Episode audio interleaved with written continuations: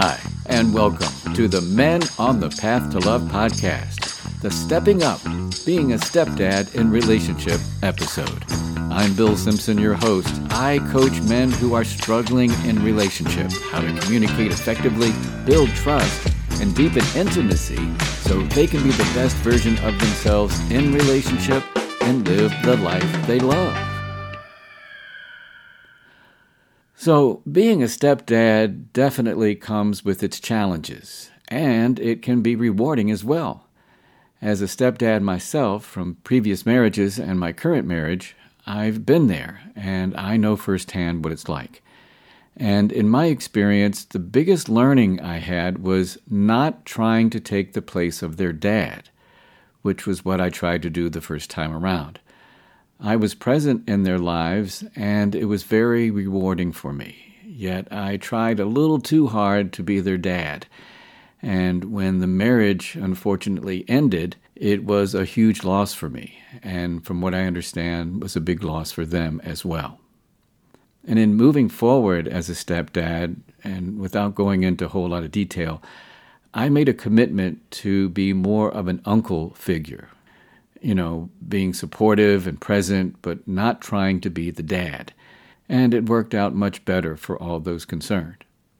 And I'm not going to lie, man. I mean, being a stepdad can be really complicated. And that's why I thought I would do an episode about it to help those who are stepfathers or going to be stepfathers, to help them navigate being a step parent and the impact it can have on your relationship. So I'll start by sharing Nathan's story. Nathan, not his real name, was referred to me in my clinical practice, initially for his anxiety. In working with him and giving him tools to help with his anxiety, what kept coming up in our sessions was the conflict he was having with his stepkids and with his wife. And I shared some ways that I thought would be helpful in terms of communicating, you know, being vulnerable, having empathy, you know, being the uncle instead of the dad and whatnot. And it certainly helped, but I thought it would be better for the whole family to get involved. And so I referred him to a family therapist and I continued to see him individually. Now, I'll give you some background on Nathan. After going through a divorce and with no children of his own, he had found love again with a woman named Nina, not her real name. Nina had two children a 10 year old boy named Jake and a 13 year old girl named Emily. Not their real names, of course. Their biological father was present in their lives. And Nathan had the best intentions, you know, stepping into the role of a stepfather, yet it wasn't without any challenges. I mean, he was really eager to bond with Jake and Emily in the worst way. The thing was, he was a little too eager and would unintentionally overstep his boundaries.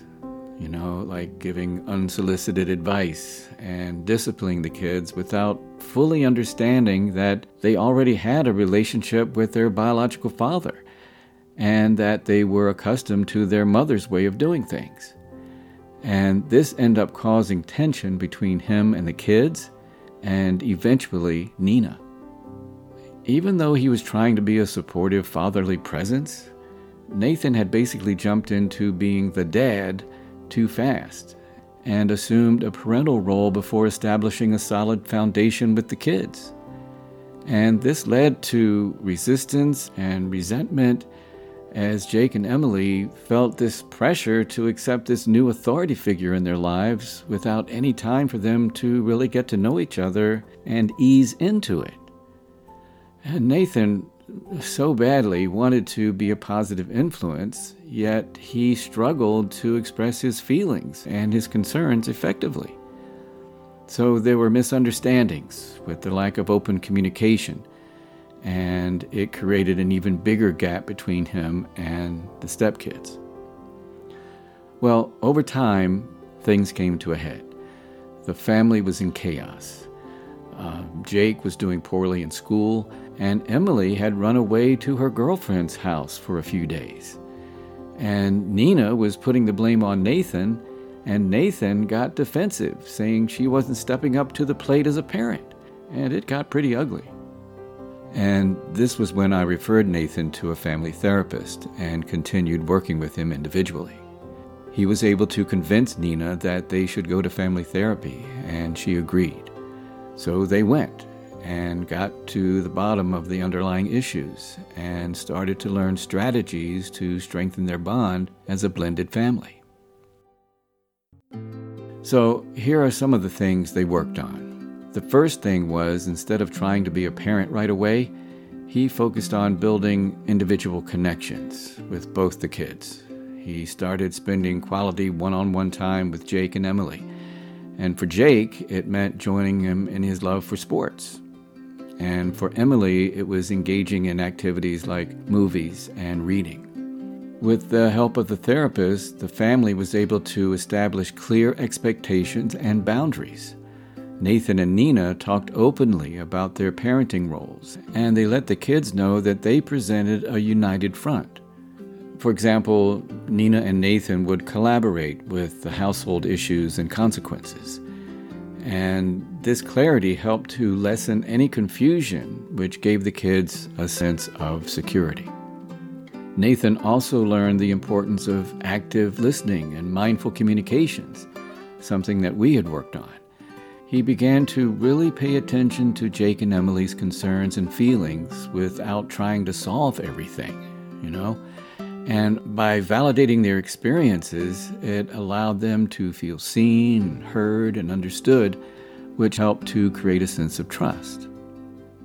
Well, Nathan got the idea that building a strong step family takes time, and he practiced patience and understanding you know, allowing Jake and Emily to gradually accept him into their lives. And this transformation was gradual. You know, it took some time. But as he gained their trust, the tensions that once threatened their marriage and family began to dissipate. Nathan remained committed to his growth. He read books on step parenting, uh, he attended a support group, and he continued to work with me. And he didn't always get it right, like most of us. and his old patterns would show up from time to time. Yet his marriage with Nina grew stronger than ever, and they got through the complexities of raising a step family together. Nathan's journey showed that with commitment and a willingness to learn and adapt, even the most challenging family dynamics can transform into fulfilling and, for the most part, harmonious relationships. So hopefully now you have a better sense of how to be a better stepdad, right? Well, I'm going to break down what research says about how to improve your chances at being a good stepdad. So here we go with some general guidelines, not for everyone, just basic stuff here. Um, well, the first thing is to make sure your relationship with the mother or the biological parent is solid and supportive, right? Yeah, I mean, when you're able to communicate effectively and collaborate to problem solve with each other, then it makes it much easier when there's a child involved. And it's a crucial first step. The research is clear. You know, communicating effectively as a family helps to create a healthy family dynamic.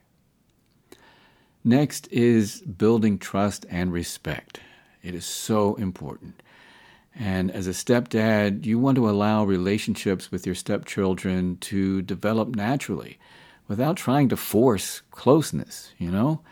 Just be real, be consistent, be reliable, and have as many positive interactions as possible so you can build trust over time. Research also suggests that effective stepdads take on a more supportive role like I mentioned in my case about me taking on more of an uncle role, right? Helping out with parenting responsibilities without overshadowing the mom or the biological parent. You know, this is all about finding a balance between being involved and respecting the primary parent child relationship. And with that balance, it's also important to create a balance between discipline and support. Research suggests that effective stepdads are authoritative but also empathetic. You know, understanding the importance of nurturing a positive relationship with the stepkids. Another really important thing to do that I shared in Nathan's story, and that is to build individual relationships with the stepkids. Research emphasizes the importance of spending one on one time with the stepkids, engaging in activities that they enjoy, and you really showing genuine interest in their lives. And of course, with all of this comes patience. You know, understanding that being a stepdad is a long term process and patience is critical, as blending a family takes time. Research says that stepdads who approach their role with the long term in mind and have more realistic expectations are more likely to succeed. And one last thing that I'll add is to make sure that you're taking care of yourself. Man, taking care of your own well being is crucial for stepdads. It's crucial for everybody. um, the research indicates that maintaining a healthy work life balance, getting support when you need it, and practicing self care all help in the overall effectiveness in the family dynamic. Whether it's stepkids or your own kids, it's so important. So take care of yourself. Now, as I mentioned, these are some general guidelines, and they may not work for all step families. And again, it can be complicated. You know, and if you've tried these things and it's not working, I highly recommend getting professional help.